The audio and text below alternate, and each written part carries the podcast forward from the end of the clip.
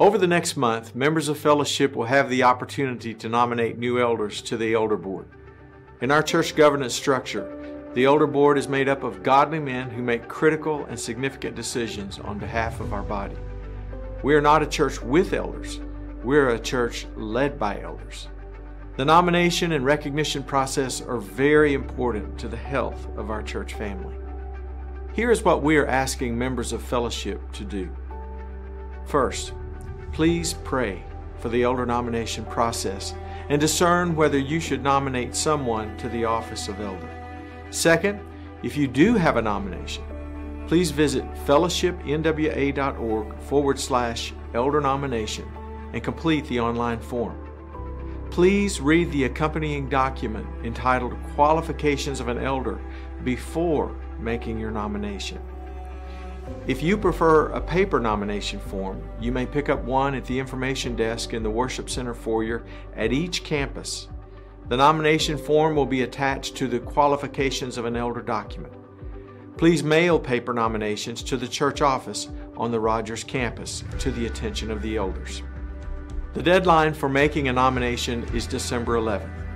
Please pray for your elders as we initiate the process of recognizing new elders. Finally, we thank Scott Thompson and Roger Hill for their years of faithful service as elders. They have represented you and the Lord well during their tenure. When you see them, please thank these gentlemen for their faithful service. On another note, a few of the buildings on our Rogers campus need some attention. The Family Center was completed in nineteen ninety-one. The Worship Center and foyer were completed in nineteen ninety-nine. That's a quarter of a century. The elders have approved moving forward with much needed improvements to those buildings. The cost is estimated to be approximately four point five million dollars. We don't want to go into debt for this project, and we have proven on initiatives of much larger scale that we can get this done if all our congregations work together. My wife Denise and I will be setting up monthly recurring gifts to do our part, and I hope you will too. No gift is too large or too small. And remember, it's not about equal giving, but equal sacrifice. On the giving page of our website, you will find capital improvements. You can make a contribution there or set up recurring gifts. We already have one point three million dollars in donations, so we are well on our way. God continues to do great things through Fellowship Bible Church of Northwest Arkansas. Thank you for playing an active role in this great ministry. God bless you, everyone.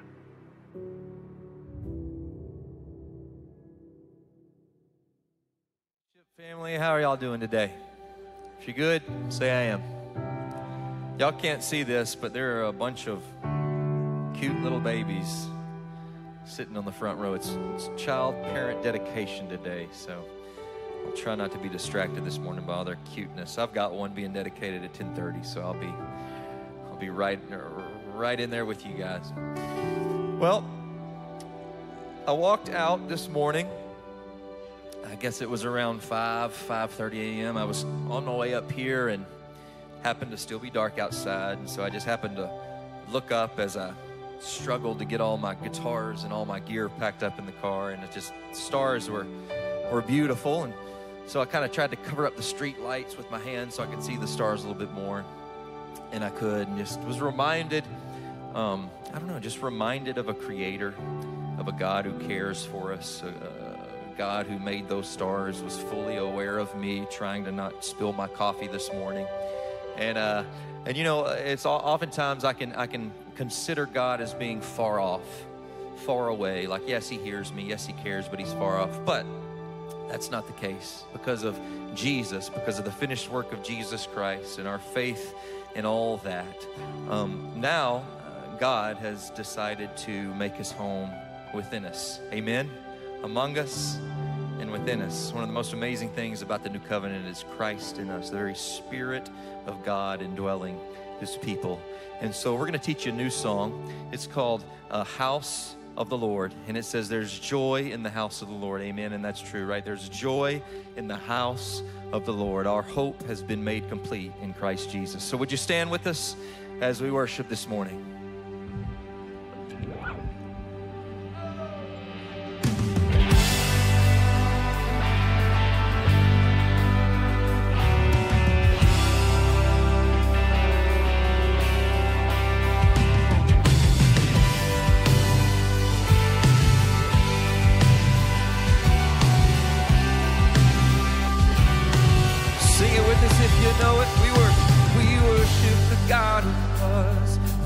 worship the God who is. We worship the God who evermore will be. We were prison doors. He parted the raging sea. My God, He holds the victory. Yeah. There's joy in the house of the Lord. There's joy in the house of the Lord today. We won't be quiet. We shout out Your praise. There's joy in the house of the Lord. Our God is surely in this place. We won't be quiet. We shout out Your praise. Amen. His presence isn't a feeling, it's a promise. Let's sing it out. We sing to the God who heals. We sing to the God who heals. We sing to the God who saves. We sing to the God who always makes a way. Yeah, cause He hung upon that cross and He rose up from that grave. My God still rolling stones away. There's joy in the house of the Lord. There's joy in the house of the Lord today. We won't be quiet. We shout out Your praise. There's joy in the house of the Lord. Our God is surely in this place. We won't be quiet. We shout out Your praise. Amen.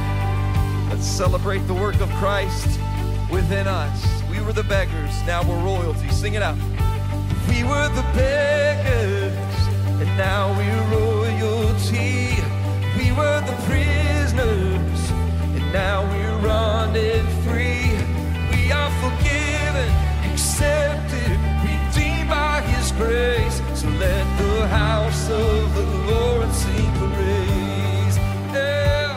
We were the beggars, now we're royalty. We were the prisoners, and now we're running free. We are forgiven, accepted, redeemed by His grace.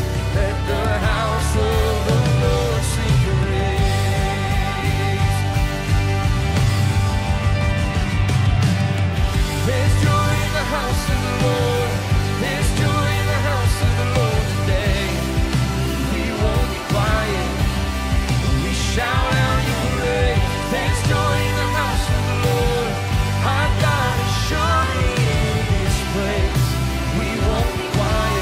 Oh, we shout out Your praise. There's joy in the house of the Lord. There's joy in the house of the Lord today. We won't be quiet. Yeah, we shout out Your praise. There's joy in the house of the Lord. Our God is surely in this place. We won't be quiet. Yeah, 'cause we were the beggars, now we're royalty. We were the prisoners, and now we're running free. We are forgiven, accepted, redeemed by His grace. Let the house of the Lord sing praise. We were, we were the beggars, and now we're royalty. We were the prisoners, and now we're running free. We are forgiven, accepted, redeemed by His grace. Let the house of the Lord sing praise. Amen. Can we just lift up a hand clap, a shout of praise? Amen. Good morning. How are y'all doing today? Good. You guys can have a seat. My name is Matt Archer. This is Robin Yates, and we are wearing the same shirt today, Robin. This is so embarrassing. Oh my goodness. All right. If you volunteer, you can wear the same shirt too. That's right. We'll get you a free t-shirt. We're so excited to have you. Hey, we have some exciting things coming up this week. Um, first of all, we have Operation Christmas Child boxes are due next Sunday. So it's beginning to look a lot like Christmas starting next week, right? That's our that's that's the official start to Christmas. How many of y'all already have your trees up in the house? Okay. That was a trap. The Thanksgiving police are right outside, and they're waiting to talk to you. Hey, those shoe boxes are due next week, and so we would love to have you guys turn those in next week. You can still grab one today, but we need those in by next week. And so we're excited to see a lot of you guys panic shopping on Saturday night at Walmart. Uh, just, just smile and wave at everybody else in there. We also tonight have Springdale Fit Gathering at the Helen Tyson Middle School. Go Hornets. That's in Springdale. And during that time, we'll be talking about what it looks like um, to help the homeless population in Springdale and what it looks like to serve these families in transition. And so we've spent some time in discussion, spending some time in prayer, and dividing up the families for this for the Fit Christmas initiative. And so we would love to see you tonight. That's from six to seven thirty at Helen Tyson Middle School in Springdale. And the last thing we have is next week, Mister Doctor Mark Bailey is going to be here, and we wanted you guys to know, just in case, um, Sam is up to teach today, and if that's not up to your theological um, standards, then Doctor Bailey will be here next week. Robin, what's your favorite Doctor Bailey, um, yeah, what's your favorite Doctor Bailey thing? Well, I've heard that he carries gummy bears in his pockets. Yeah? So, so that's pretty cool. If, you, if you'd like a gummy bear, please go up and ask him next week. That would be awesome. If you could get, I'd say, hey, do you have any warm gummy bears? That'd be great. Hey, one of our favorite things is happening today. We are having parent-child dedications. We have some amazing families and some super cute kids up today. And so, Robin, what does that look like today? It's awesome. We're so excited. Like Matt said, we have some really cute kids today, so we're excited about that. Um, let me just start by introducing the Flemisters, Frances Sinclair. So they say Frankie is our smiley baby. She loves to play patty cake, smile, and look at her sister. She's the sweetest addition to our family. And the Flemisters are also dedicating Wilson Jane. They say Wilson loves to read books, play with baby dolls. She loves going to see Jesus and getting a donut in the lobby from Missus Pam. She wants to grow up to be a teacher. So this is Matthew, Amanda, and their girls.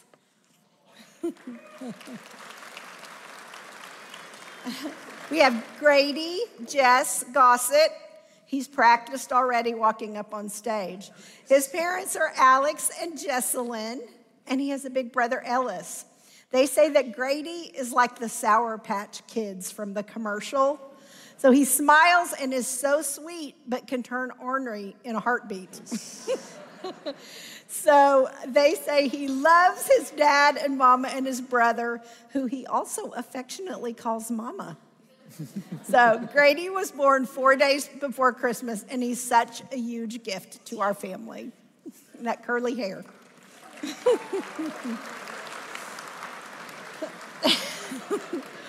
Next, we have Corbin Danielle Harrell, sweet daughter of Max and Josie. This is sweet for me because I got to meet Josie when she was about Corbin's age, so it's very sweet. Corbin has such a joyous spirit. She loves music and watching her puppies. Her smile and laugh are contagious, and we are blessed to be her parents. Yeah, yay. Sutton James Morrow. Her parents are Grayson and Bailey. Sutton is the most precious blessing. We love our silly, curious, and sweet baby girl. She has brought so much joy, love, and laughter into our lives. She wasn't sure she wanted the bow on. She decided to go with it. She's dealing with it really well. That's right. Next, we have Joseph Xavier Pinto. Oh, I'm sorry. Joseph Xavier, his parents, Jay and Baby. Lots of big brothers you can see. Isaac, right. Tony, Benny, and Samuel. Look at this handsome bunch of boys. Oh, my goodness. Joseph is a blessing beyond measure, so loved by his four brothers who enjoy playing, holding, and caring for him. His favorite place to be is on someone's lap. His sweet laughs and unique ways melt our hearts every day. He's a smiler, too. So next we have Lydia Joy Smith, parents Jacob and Natalie, and big brother Sawyer. Lydia is a true joy to our family. She's full of smiles and laughs, and she loves watching her big brother play, bouncing, swinging, and books. So here are kiddos today. It was amazing. It's so awesome to see the future of our church up here, yeah. And that's great. Families, we are so excited to partner with y'all as you raise your kids to know and follow Jesus. And I have a charge for you, and if you would commit to this, we ask that you say "we will" at the end of all these statements. Will you commit to pray for your children all the days of your life? Will you model a godly lifestyle for them? Will you live a life focused on God and His Word? Will you train your children up in the way that they should go? Will you commit to a marriage focused on Christ and one another? If so, say "we will." We will. And church, y'all are going to be helping raise these kids. You guys are going to be the greeters, the, the check-in people, the community group, and the friends to these families and these kids. You're going to be cell group hosts and, and leaders. And so we, as a church, have a commitment to make to them. And so, congregation, I ask you this. Will you commit to pray for these and all the children here at Fellowship? Will you take the opportunity to encourage, serve, and invest in these children and these families at Fellowship? And if so, say "we will." We will. Let's pray. Lord, we thank you for each of these children. And Lord, we pray that you would be near and real to each and every one of them. Father, we thank you for Frankie. And I pray that she would continue to grow in love and joy. And she may, she may know you well and know you from an early age, Father. Lord, we thank you for Wilson. And Lord, I pray that she would praise you with every breath that she has. Mm-hmm.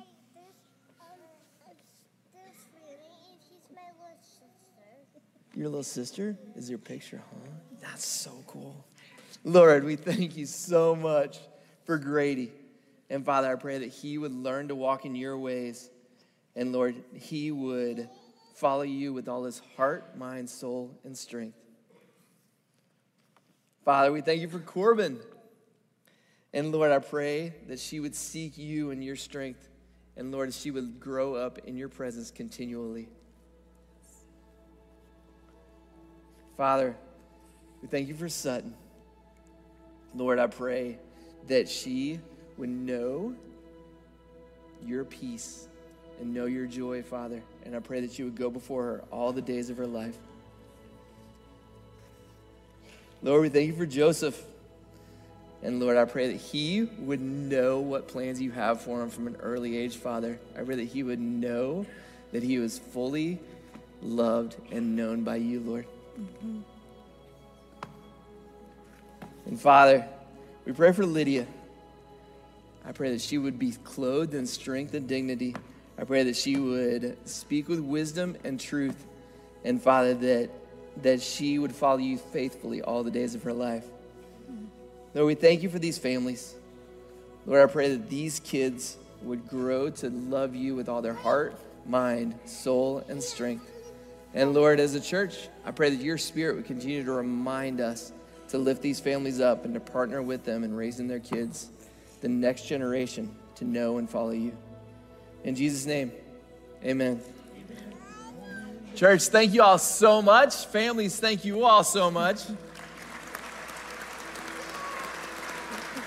As these families are going down, I think we have a, I think we have a picture of all of them up there. If y'all would take out your phones and take a picture of that. I would love for you to have a reminder of each of these kids to be praying for them um, all the days of their life. Thank y'all so much.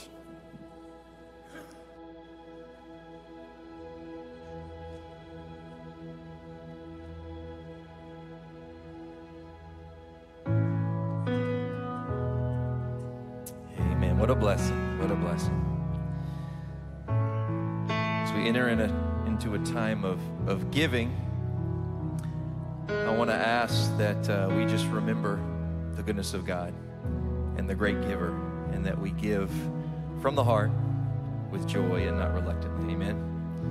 Let's sing this together. Bless the Lord. Bless the Lord, oh my soul. Oh my soul. Worship his holy name. Sing like never before. Oh my soul, I will worship your holy name. The sun comes up. The sun comes up. It's a new day dawning. It's time to sing a song again. Whatever may pass and whatever lies before, let me be singing when the evening comes. Amen. Let's sing it together. Bless the Lord. Bless the Lord, oh my soul. Oh my soul. We worship, worship his holy name. Sing like, sing like never before. Oh my soul, I will worship your holy name. You're rich, you're rich in love. You're slow to anger. Your name is great and your heart is so kind. For all of your goodness I will keep on singing. Ten thousand reasons for my heart to find. Sing it out. Bless the Lord. Oh, bless the Lord, oh my soul. We sing, oh my soul. Worship his holy name. Sing like never before. Oh my soul, I will worship your holy name. Oh.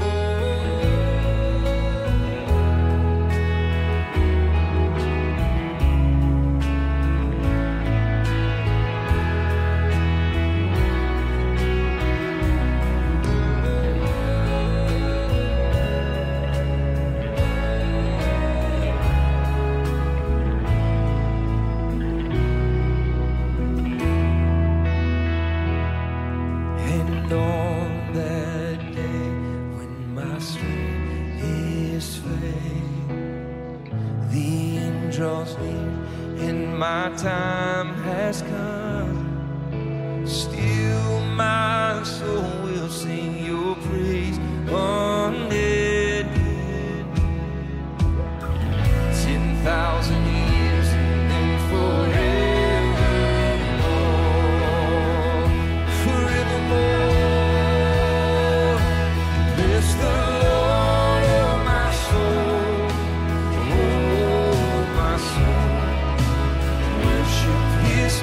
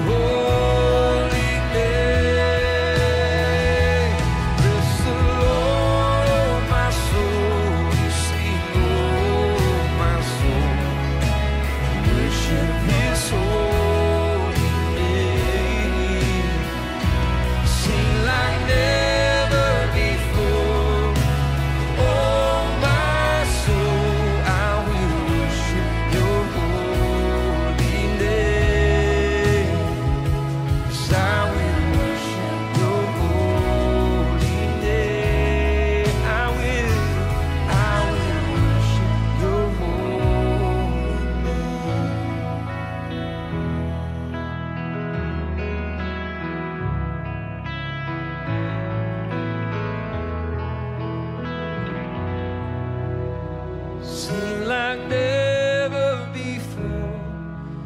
Oh, my soul, I will worship your holy name.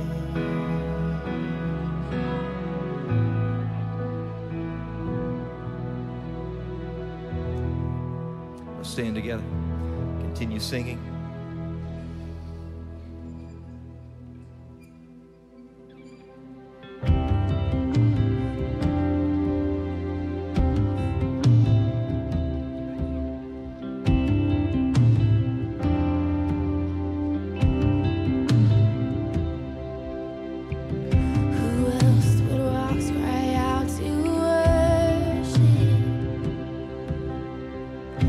Glory taught the stars.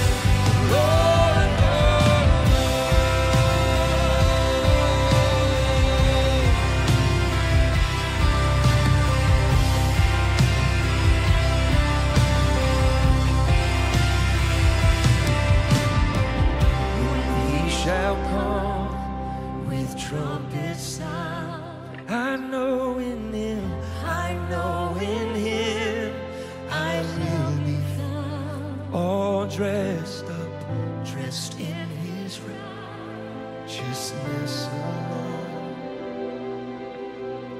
Faultless we'll stand before the throne of Christ, of Christ alone. Our cornerstone, our corners, we're made, we're made strong in the same, through our storms, through ours, he still, he still Lord, he is Lord of Amen. Let's pray together. Father, we thank you for the cornerstone that is Jesus Christ, our Lord. We thank you that we have been united to him. We've become one spirit with you, and that we've also been united to one another. So through your spirit and through your written word, Lord, I just pray today you help us understand what that means a little bit better. And we'll give you all the praise and all the glory. Amen. You may be seated.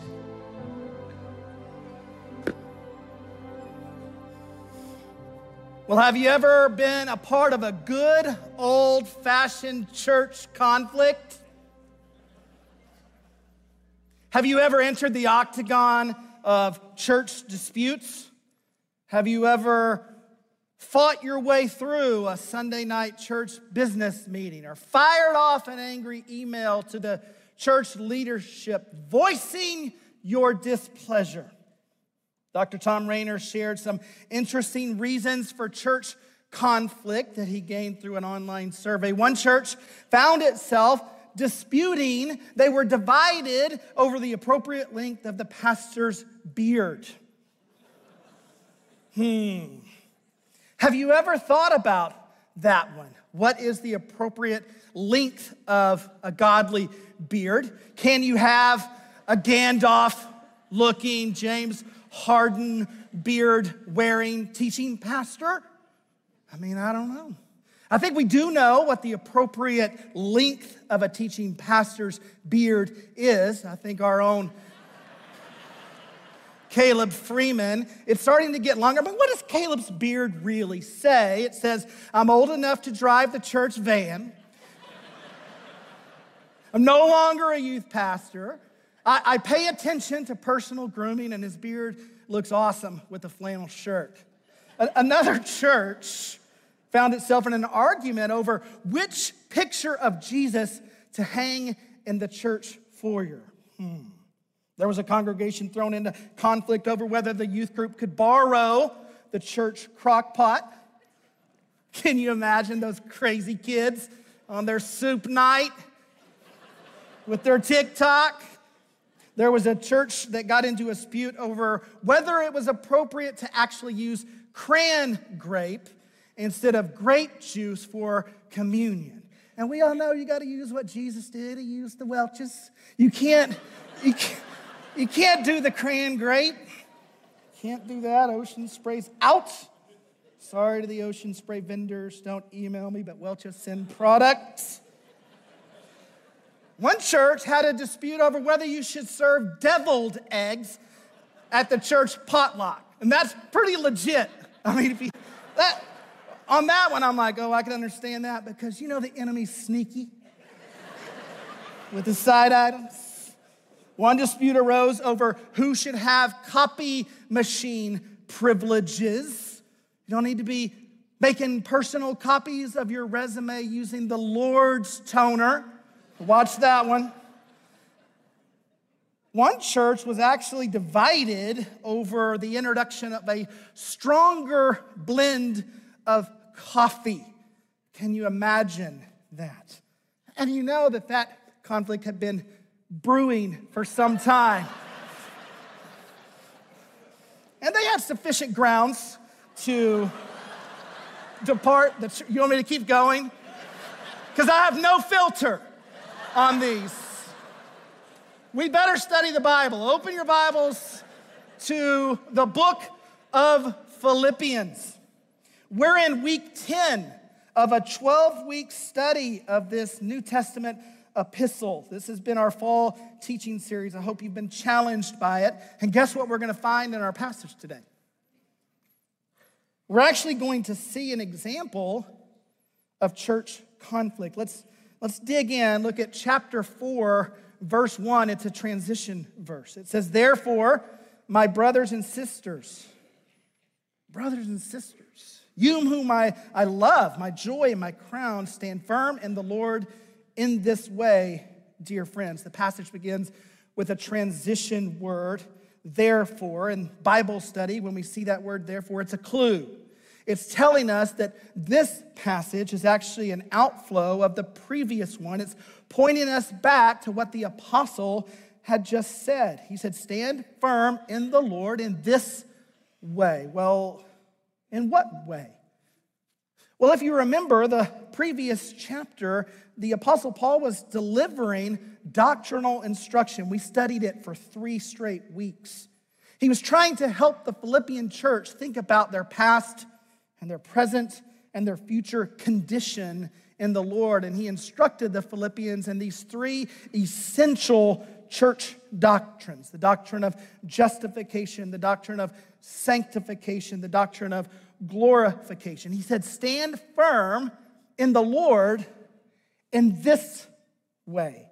Find assurance in these essential doctrinal truths. And I found that sound doctrine has a way of leading us into rest and confidence. That good theological truth helps us to hold fast, to stand firm. They're like anchors that keep us from drifting or being swept away by falsehood or deceitful ways of thinking. So let me remind you of what we talked about over the last three weeks from Philippians chapter three. Justification refers to a believer's past, where by faith alone, in Christ alone, we gain freedom from the penalty of sin. In justification, we actually are legally declared forgiven and righteous in Christ. And if you're here today, this is your first day to come to fellowship. Maybe it's your first day in church or back in church in a long time. I want to remind you that God sent his son to this earth to pay a debt that you could never pay, that was created by your own sinful choices, and you're separated from a holy God, period. But God didn't leave you there. He came on a, a search and rescue mission. He lived the perfect life. He died a death on the cross that you deserved, and he offers you forgiveness and holiness and righteousness, a second chance at life and eternity in heaven, if you'll respond to his grace with your faith and repentance. That's justification. And man, do you need it, and we're here to help. Secondly, he talked about sanctification. Sanctification refers to the believer's present, where we partner with God in this progressive work of becoming more like Jesus and more free from sin in this life. In sanctification, we gain freedom from the power of sin. And then lastly, we looked at glorification. That refers to the believer's future, where God finishes the work he began in us and completely transforms us into his likeness for all eternity. And if you were here last week, we left a people at peace, didn't we? And that's what the doctrine of justification should do in your life, and, glor- and doctrine of glorification should do. In glorification, we become free from the presence of sin. So Paul wanted his dear friends, those he loved like family, to be anchored in these truths. And he said, stand firm in the Lord in this way. Let the truth about your past, your present, your future position in Christ inform your hearts. Capture your mind. Rest secure in your position in Christ. Now, chapter four, verse one is like a bridge. It's really the concluding thought of the previous passage, but it's also announcing to us that there's a subject change. So move on down. Look at verses two and three.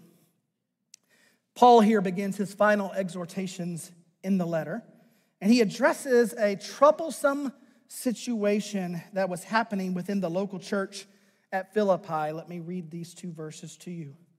I plead with Euodia, and I plead with Syntyche, to be of the same mind in the Lord. Yes, and I ask you, my true companion, help these women, since they have contended at my side in the cause of the gospel, along with Clement and the rest of my co-workers, whose names are written in the book of life. Apparently, a disagreement occurred between two women in the church at Philippi. And it was certainly no small matter if news of the conflict had traveled all the way from Macedonia, which is modern-day Greece, across the sea to a prison cell in Rome. The division must have been a threat to the health and the effectiveness of the church for it to be noteworthy to the Apostle Paul. If it was shared with Paul, then the division was more than just a juicy morsel of gossip from the home front. No, this, this feud between these two ladies had upset the apostle enough that he felt a need to formally address it in his letter back to the Philippian church, which was probably delivered by Epaphroditus. You know, early in the letter, Paul mentioned two examples of unifying faithfulness in the church. Timothy and Epaphroditus. Here he named two people as examples of potential division in the church, Euodia and Syntyche. Well, who were these two ladies? Well, these were not occasional, casual church attenders. These were core church members. They were in leadership. Look at verse three. It says they contended at the apostles' side in the cause of the gospel. So the conflict was not a result of mere spiritual immaturity. These were faithful women of God. These were people that Paul considered both partners in the ministry. They contended at his side in the cause, but also true believers. He said their names are written in the book of life. But somehow they disagreed. They had become estranged from one another. Battle lines had been drawn. Feelings had been hurt. Offense had been taken. And it was affecting the life and the mission of the church. Their conflict was jeopardizing the witness of the very gospel for which they had fought for side by side. So the apostle pleaded with them. He appealed to them. He asked them to get along, to reconcile, to be of the same mind. And he wanted them to prioritize unity within the church over proving their points or getting their way. And he not only pleaded with the ladies to be of the same mind, but he also asked for help in settling the dispute. Paul asked for help for someone in the passage that he called his true companion. This was the recipient of the letter. He was looking for assistance with somebody who was on the ground at the church at Philippi, somebody who could be like a local mediator. Now, there's been much speculation, and I'll leave this for your lunch discussion today, on the identity of the true companion. In fact, we just don't know. The identity of the unnamed mediator has remained a mystery over the years, but here's something that's fun. They knew exactly who he was talking to in that day, and we certainly do not. What was clear is that the dispute between the two ladies required help. They needed an objective outside mediator to step in. So let, let's stop right here. After briefly studying the passage, I think we can see three truths emerge. We can make a few simple observations. One is, churches have conflicts. People disagree. Even fellow believers can have a difference of opinion on how things can go. And as a result of that, feelings can be hurt. Offense can be taken. Division can arise. A second simple observation is that reconciliation may require mediation. We see in the story that sometimes it helps to have somebody from the outside, an objective voice, to come in and be the one who negotiates peace and reconciliation. And we see here the Apostle Paul asking for help. Lastly, spiritual maturity does not necessarily equal unity. We see that these are two people who love the Lord. They're wise people. They have a high level of buy-in to the church, but that did not guarantee or equal harmony or unity in the church. So there's a war in the walls of the church at Philippi, and Paul was calling for peace talks. Now, what were the ladies arguing about anyway? What, what was the point of contention that was threatening the unity of the church? What was so divisive that news had traveled to the Apostle Paul? Do you know what it was? Hymns. Euodia wanted more hymns, and Syntyche wanted more fast, upbeat, contemporary choruses. Syntyche had gotten into Hillsong, and Euodia came from a more traditional background. She wanted choir robes, and she wanted the, the choir to wear just plain, regular, everyday clothes. I'm just messing with you. They were fighting about masks. I'm, just, I'm still messing with you. Y'all want me to finish? We don't know. We don't know. The, the, the subject of their disagreements never mentioned. The centerpiece of their hostility is not disclosed. It could have been something doctrinal in nature. It could have been something personal between them. It could have been something ethical, or disagreement maybe about church strategy or, or direction. But we don't know, so we should not speculate. And a general rule of Bible study is where the Bible is silent, let it remain silent. So we won't speculate. The funny thing about it is that what was going on with the two ladies was the exact opposite of what the Apostle Paul was calling for in the letter. Do you remember chapter two, verses one and two? He said this, "Therefore, if you have any encouragement from being united with Christ, if any comfort from his love, if any common sharing in the Spirit, if any tenderness and compassion, then make my joy complete by being like-minded, having the same love, being one in spirit and of one mind." And these two ladies were not rising to the challenge. The expectation is that our love for Jesus, our commitment to his cause and his church will produce oneness and unity and harmony, not animosity and division. But that's not always the case, is it? Even the Apostle Paul himself had a disagreement with two of his ministry partners, Barnabas and Peter. Sometimes we genuinely love Jesus, but we still disagree. One poet said it this way, "To live above with the saints we love, oh, that will be glory. But to live below with the saints we know, well, that's a different story." What are some real reasons that brothers and sisters in Christ find themselves divided? Why is there conflict in the church? Here are some common issues. Some believers argue over doctrine. Here's a common scenario, that we agree on the core doctrines. You could call those essential doctrines, but have a different view on debatable issues like Calvinism and Arminianism, or spiritual gifts like speaking in tongues, or preferred translation of the Bible. Other believers might disagree on church practice, have a disagreement on worship style or missions strategy or discipleship curriculum. There could be a dispute on which way to minister to this particular group of people.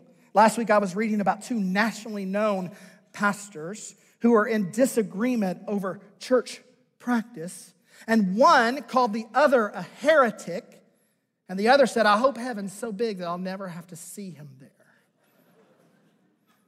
That's not made up. It's the real deal. Some disagree about church leadership. They have a different opinion on who should lead or how they should lead. Some disagree about church discipline or church staffing, or how about church finances? Many churches argue over money, how to spend the money, how to be good stewards. And I am so grateful to be a part of a generous church under the leadership of a wise elder board who directs our spending. We're in a good place. And if there isn't enough to disagree about within the church, there are all kinds of issues that drive conflict from outside of the church. Social issues, political issues, moral issues, relational issues, environmental issues. Romans fourteen nineteen says this, "Let us therefore make every effort to do what leads to what? Peace, and to mutual edification." Or as Paul pleaded for, please be of the same mind.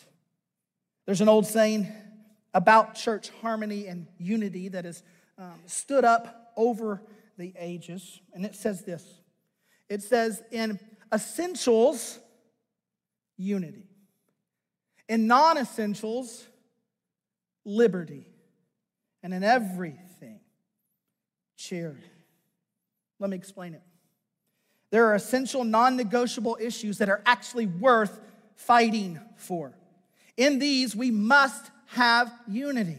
Because if we disagree with essential church doctrine, then we're actually out of bounds. These are issues of orthodoxy and heresy. So in essentials, unity. We must contend for the faith, right? Well, what would be an example of that? Well, how about the Trinity? Or the deity of Christ? Or the virgin birth? Or the authority of the scriptures? Or salvation by grace through faith alone and Christ alone? Contend for the faith. But also remember that not everything is black and white. And on this level, there are also non-essential issues. There are some issues that are more gray than they are black and white. In Romans fourteen, Paul calls these issues disputable matters. In these areas, the scriptures leave room for variance, and therefore we give liberty. We show grace. We want to have an opinion. We want to have a position and believe in it passionately, but we leave room for those who actually think or act differently in this area. Examples. Well, how about mode of baptism? Here at Fellowship, we believe in post-conversion, full immersion baptism. But there may be a group down the street who loves the Lord and follows the scriptures, and they sprinkle their converts. Are we going to war over that? Or how about what we did this morning? What we did this morning was called parent-child dedication. And there may be a church down the street that does that in a totally different way than us. There are some areas where we give room to express differently. Frequency of communion, view of the end times. So we leave room. We give liberty. Now in this tool, uh, this quote, you actually have a tool for you determining when to fight and when to show grace. There are things worth fighting for. In essentials, unity. But there's also some things where we can give room to others, and they aren't worthy of division. Y'all understand this? For some of you, you're having an aha moment right now. You're like, oh my goodness, not everything's black and white, and I don't have to come to my spiritual discussions with an Easton baseball bat. Others of you may be feeling a little squirmy right now because you've been taught that everybody can believe whatever they want. And I'm telling you that there are some things that we should fight for and contend for. So if you find yourself in a tug of war with a fellow believer, ask yourself this question. Is the issue essential or non-essential? And if it isn't essential, drop the rope. Where the Lord left room, give room. But look at the last line. In essentials, unity. In non-essentials, liberty. And in all things, what? Charity. Regardless of the subject matter, you're called to be kind and gracious. And this is where our culture has gone off the rails. Civility has been replaced with polarization.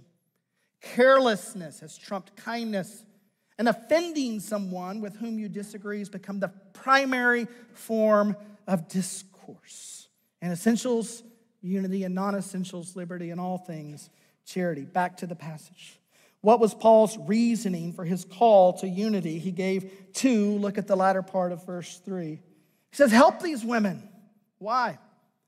Since they have contended at my side in the cause of the gospel, along with Clement and the rest of my co-workers, whose names are written in the book of life. Paul appealed to them to be united because they had a shared cause and a shared eternity. They shared the bond of a common mission. There was actually alignment with these ladies on the purpose of the church. They were on the same team, contending for the gospel, striving for the same goal, and they had the shared trajectory of heaven. They shared eternity. They shared the bond of common belief. They were members of God's family, sisters in Christ, citizens of heaven, co-heirs of the kingdom. And Paul said, therefore, be of the same mind. Note in his call for unity that Paul didn't take a side. He didn't pass judgment on who was right or he was or who was wrong. That tells us this was a non-essential issue because Paul did not have a problem defending sound gospel. Read the book of Galatians. But he did show them what they had in common. And it was far more important and valuable what, than what they were bickering about.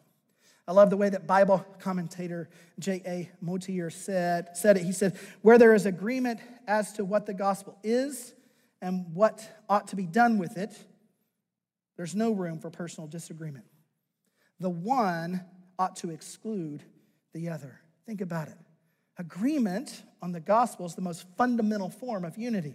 It involves unity of mind, unity of heart, unity of purpose. And Paul was calling on Euodia and Syntyche to believe in something higher. He was asking for them to rise above their hurt feelings, their difference of opinion, and to unite around their calling and their eternity. I think Paul was giving a simple truth, that the church should fight for the gospel and not with each other. Amen? We have something to fight for. It's the souls of men and women who are destined for an eternity apart from the loving arms of their Father. We should be fighting for the gospel, not with each other. And it bothered Paul that the church was not unified because of this petty disagreement. It disturbed him that these ladies had so much in common, yet their alignment had been broken. Their unity had been broken. Our agreement on who God is and what he's done, our alignment on Jesus and the cross, on forgiveness and heaven, on doctrine and mission should so fill our hearts and our souls that it leaves little room for arguments about insignificant or non-essential things. The church should fight for the gospel and not with each other. Don't let disagreement on little things keep you from the main thing. Our allegiance to the King should produce unity in the kingdom. Gospel harmony should squeeze out personal hostilities. So let me just stop right here. And let's just have a moment of personal reflection. Are you living in harmony? Are you preserving unity in the family of God?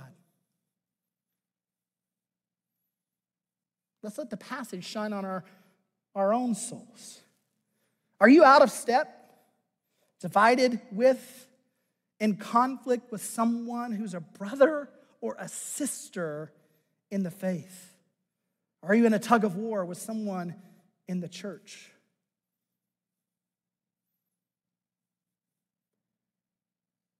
Now ask yourself, is this an essential issue or a non-essential issue? Is this worthy of division because it's about orthodoxy? Or is it something I should just drop the rope on, heal the friction, apologize where I've been wrong?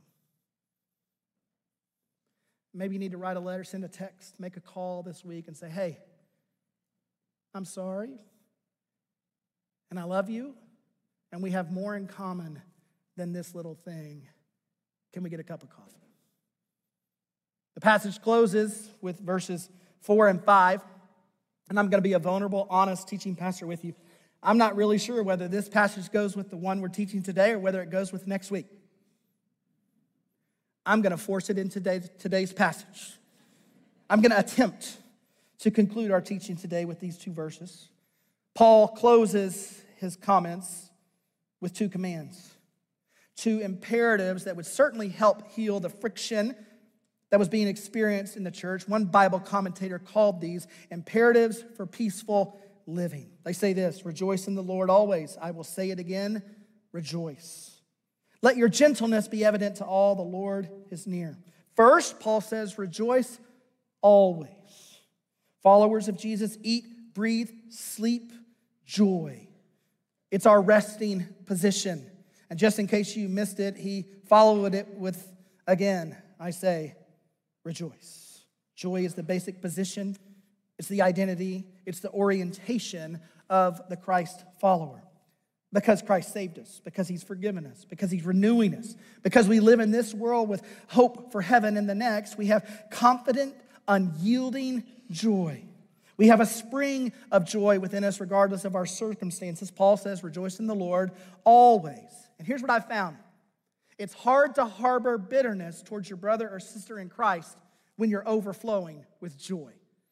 Have you ever tried to be mad at your sibling or your parent or your coworker when you're just really joyful? It's hard. So maybe Paul's offering an antidote for bitterness and division and focusing on our joy. Paul's second command is to bear the fruit of gentleness. A rejoicing spirit is a gentle spirit. It's difficult to be harsh when you're resting in the joy of God. Gentleness, tender reasonableness is a prescription for Euodia and Syntyche. And Paul closes with a reminder that the Lord is near, both in his person and his return. Hey, we've got too little time to be wasting it on petty disagreements and bickering. Amen? Our trajectory is unity. There will be no division or conflict in heaven.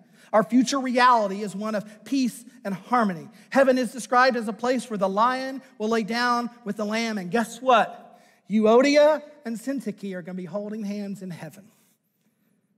And on the last day, we will all be on the same page.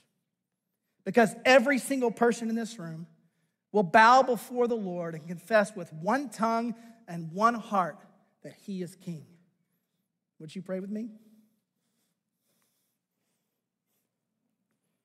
Well, Lord Jesus, I thank you for passages like this, where the scriptures show that the church isn't perfect, and certainly ours isn't either. Ours is full of broken people like me, who are passionate about our opinions. So, Lord, I just pray that this text motivates us, it inspires us, and equips us to pursue peace, harmony, and unity within our church and within the church universal.